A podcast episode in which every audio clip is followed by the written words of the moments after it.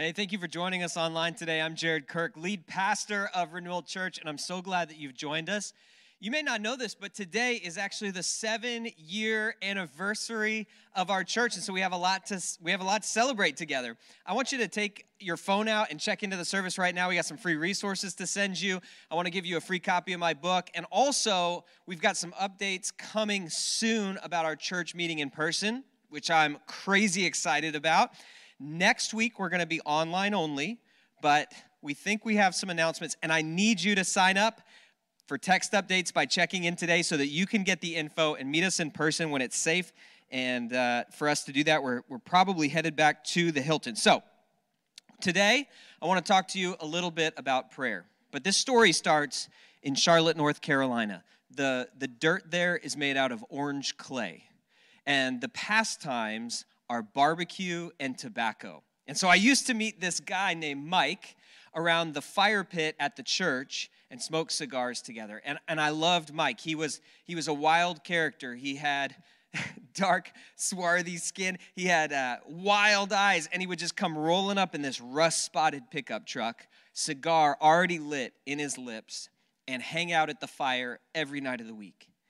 And guys loved hanging out with, Mike, with Mike because he had this way of getting people unstuck in their walk with God. And so he, he, he kind of functioned like this counselor. Guys would come to him when they needed help. And I remember one night I went to the fire pit and I, I reached out to Mike because I needed help. I'd gotten stuck in my life. Have you ever been there? You, wish you could change, but you just can't change. And your prayers are, are God, I, God, would you help me please change? I, I, I want to. I just can't. I'm stuck. And I was, I was tired of messing up my life, and I was tired of messing up the lives of the people that I love so much. And so I went to Mike, and I, and I thought, I knew he could help me. And so I said, um, I said, Mike, what do we need to do? And I thought maybe he would talk to me about you know, my family and my upbringing when I was a child, or I thought maybe he would talk to me about, you know, I don't know what counselors do, you know, talk to you about your emotions or whatever. But he did something that was so surprising, that was so unbelievably helpful in my life. From God's word, he showed me how my prayer life could be connected to the troubles that I was going through. And it brought so much peace in my life, and it was part of how God got me unstuck. And so that is what I want to share with you today. Now, the reason for that is that 2020 was a mess, and so many people got stuck. I mean, I talked to my family members, I talked to our church members, I talked to my friends, and so many of us fell back into those bad habits, those unhealthy patterns that we had previously in our life. And 2020 sucked us right back in because there was so much uncertainty and there was so much anxiety around that that we dealt with it. Instead of turning in faith to God, we just tried to disconnect from our lives or detach from our lives or distract ourselves or numb ourselves. And so it was for so many people got restuck in the way that they use alcohol or the way that we shop online or it was pornography use or it was social media addiction. It was just some way of dealing with the anxiety and uncertainty to just escape from it instead of turning to God. But here's, here's what I've learned in my life. And when you get this, it changes everything about the way you deal with the pressures of life. God wants you to run to Him when you're anxious. God wants you to run to Him when you're stuck and when things are uncertain and when you're, you're, you're getting sucked back into bad. God wants you to run to Him through prayer. And when you do, His peace comes into your life. He gives you godly, healthy ways to deal with the stress you're facing and the pressures of your life. And so that's why today we're looking at Philippians chapter 4, verses 6 through 7. We're in this series called Unstuck Breaking Bad Habits to Grow Spiritually. And our church exists to see Jesus made famous, people made whole, and Boston made new. And to see people made whole, to see that healing and health come into people's lives through Jesus you're going to have to learn how to not just pray your prayers at night by your bedside, dear God, bless mommy and daddy and my grandma and grandpa. That's not bad. But we're talking about a different way to pray that's connecting you, connecting your prayer life with God with the troubles you go through. So let's look at Philippians 4 6 through 7 together. I'm going to read it. It says this Do not be anxious about anything, but in every situation, by prayer and petition with thanksgiving, present your requests to God. And the peace of God, which transcends all understanding, will guard your hearts and your minds in Christ Jesus. Now, there's a couple of things I want to point out from this text today. Number one, prayer is a bridge from anxiety to peace. Prayer is a bridge from anxiety to peace. This is the letter to the Philippians. So it was written by the Apostle Paul, who was an early follower of Jesus, and he was a man who was closely acquainted with anxiety because this new movement of Jesus followers was springing up, but it was, it was threatened from every side. And so Paul steps in and tries to build these new churches and he's just full of concern. He's full of worries, full of uncertainty about them. On top of that, his personal life was threatened, his health was threatened. He often didn't know where to go next or what to do next. There was no there was no seminary, there were no classes on church planting, so there was a lot of uncertainty. And he dealt with anxiety. Now, he connects for them how they get from this anxious life to peace, and it was something he had learned himself. It's prayer. The text we're looking at takes you on a journey it starts in that place of anxiety. It says, um, it says, don't be anxious about anything.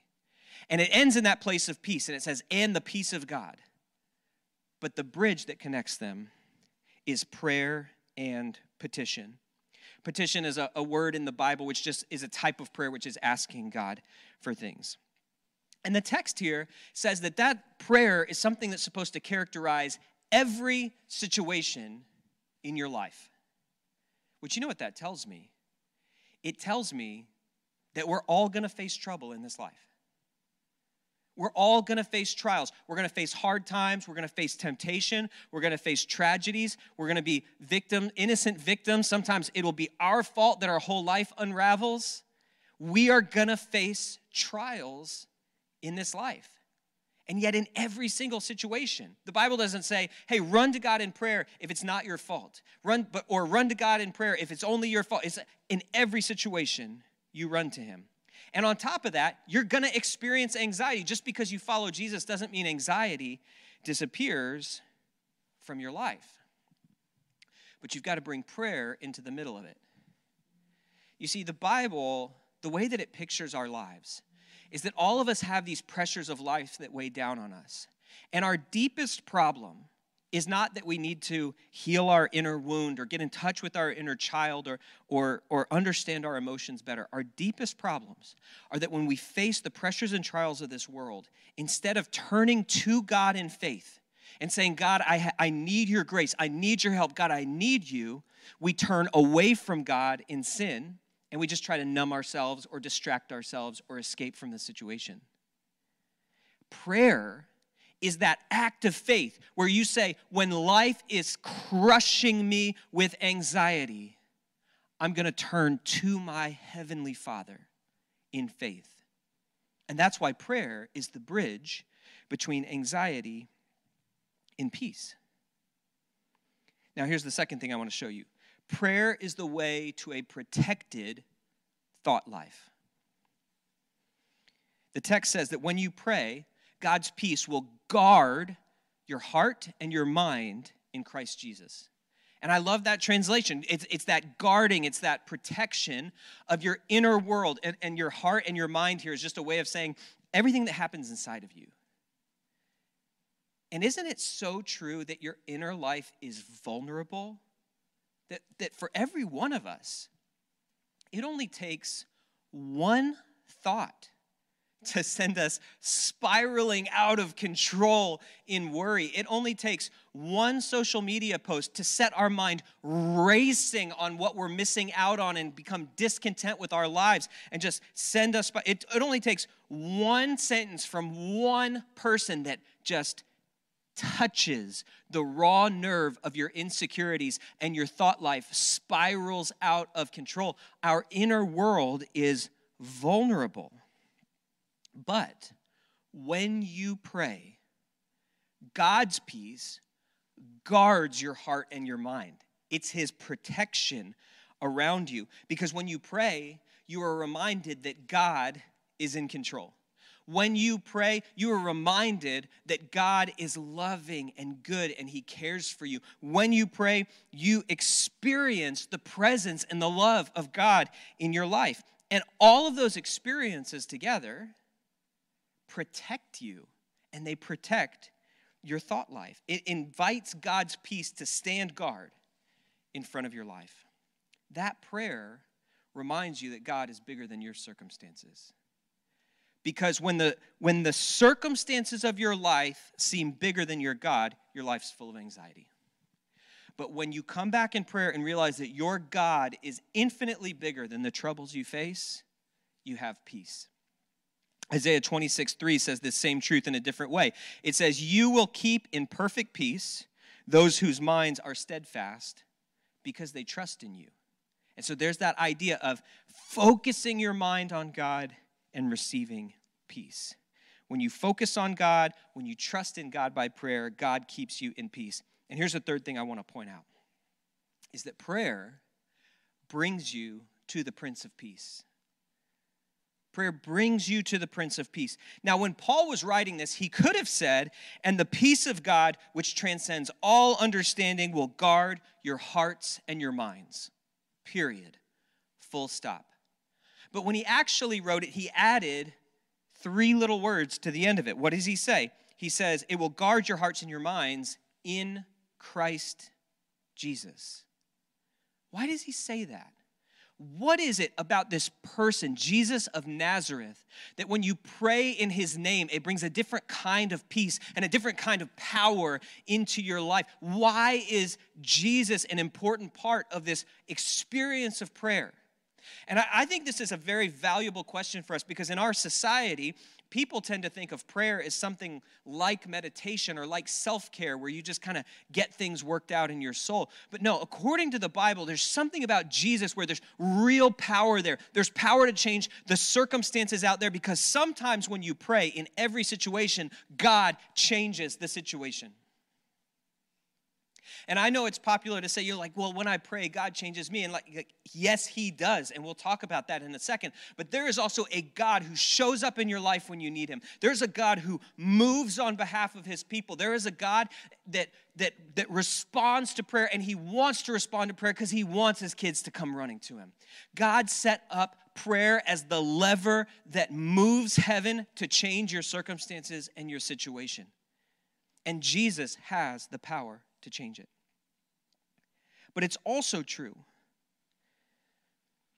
that when you pray in Jesus Christ, you have a different kind of peace inside of you.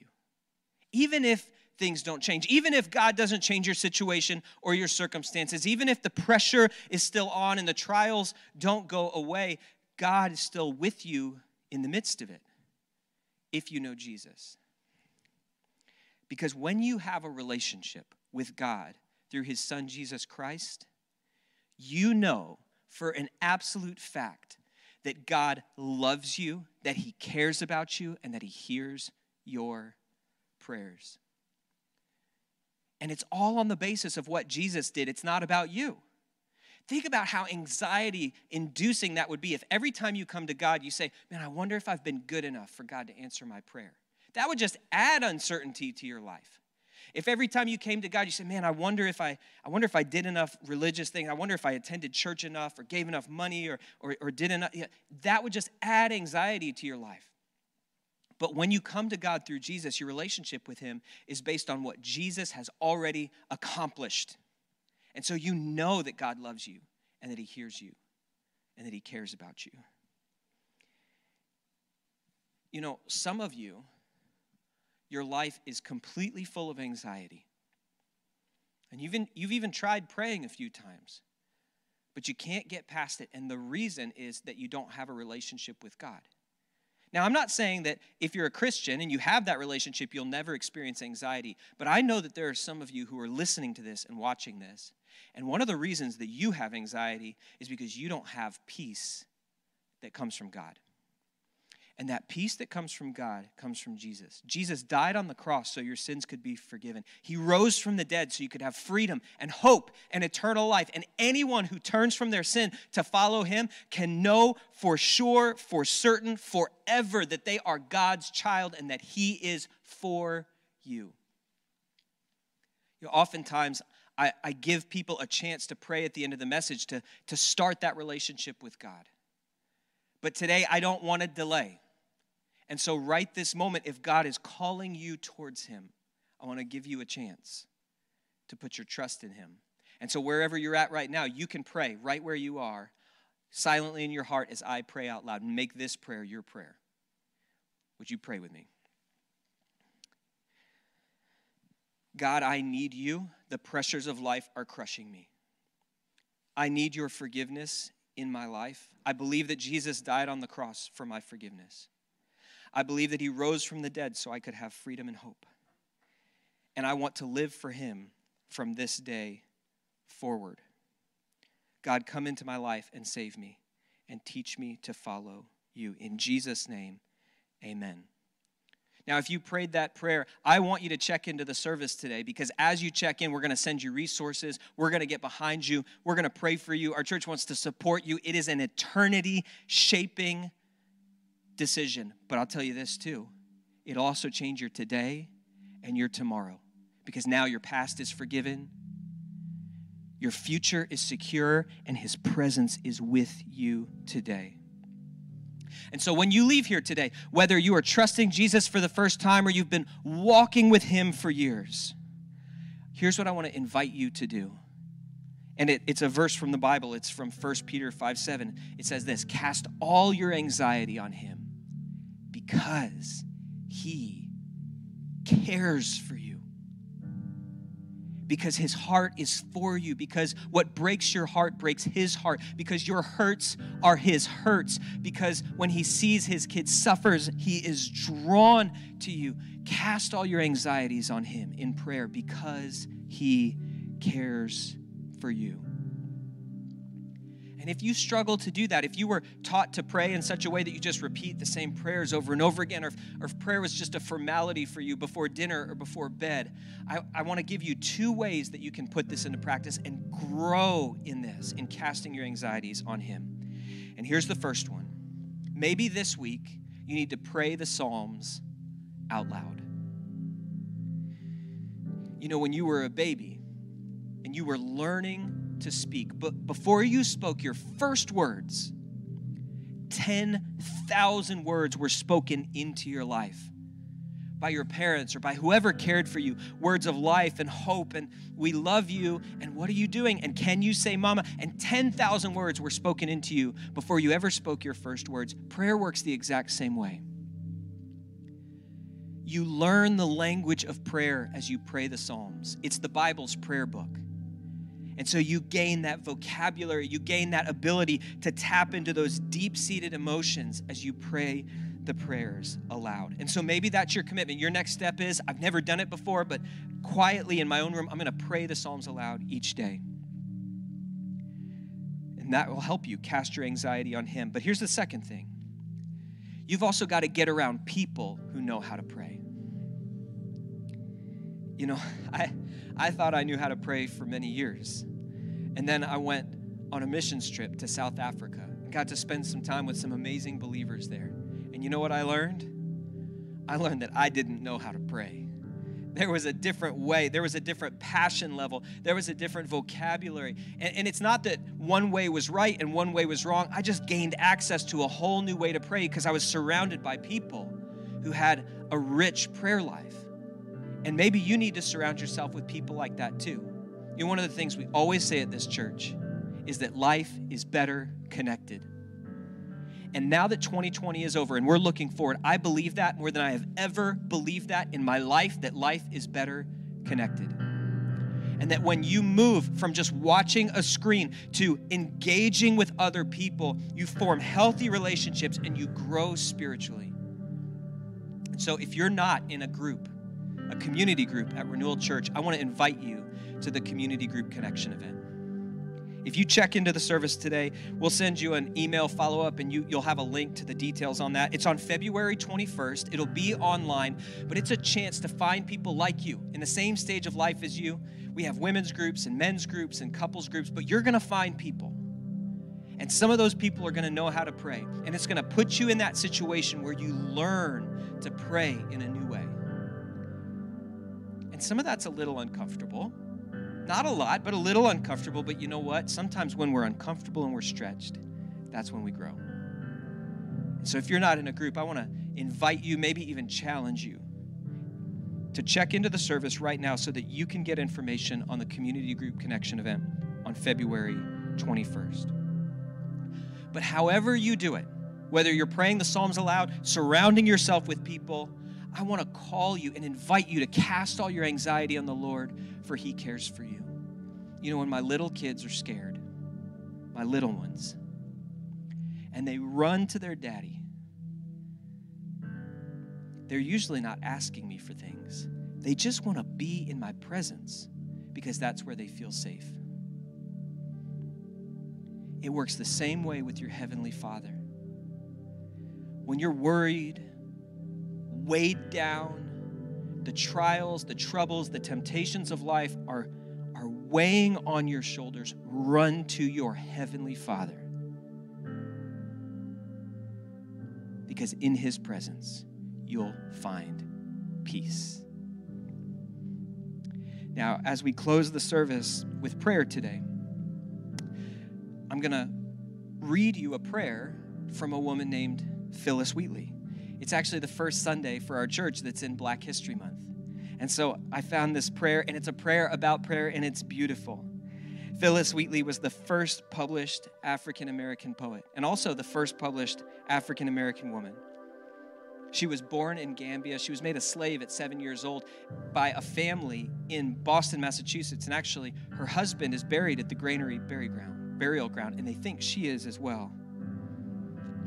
In fact, at the time when she wrote her poetry, people didn't believe that a slave could write poetry. And so they forced her in a court of law to prove that she was able to do it. And somewhere along her path, she found a relationship with God through his son, Jesus Christ. And she penned this prayer about prayer. Let's make it our own today. Let me read it to close the service. Thou art my king Take thou the entire possession of all my powers and faculties, and let me be no longer under the dominion of sin. Give me a sincere and hearty repentance for all my grievous offenses, and strengthen by thy grace my resolutions on amendment and circumspection for the time to come. Grant me also the spirit of prayer and supplication according to thy own most gracious promises. Amen.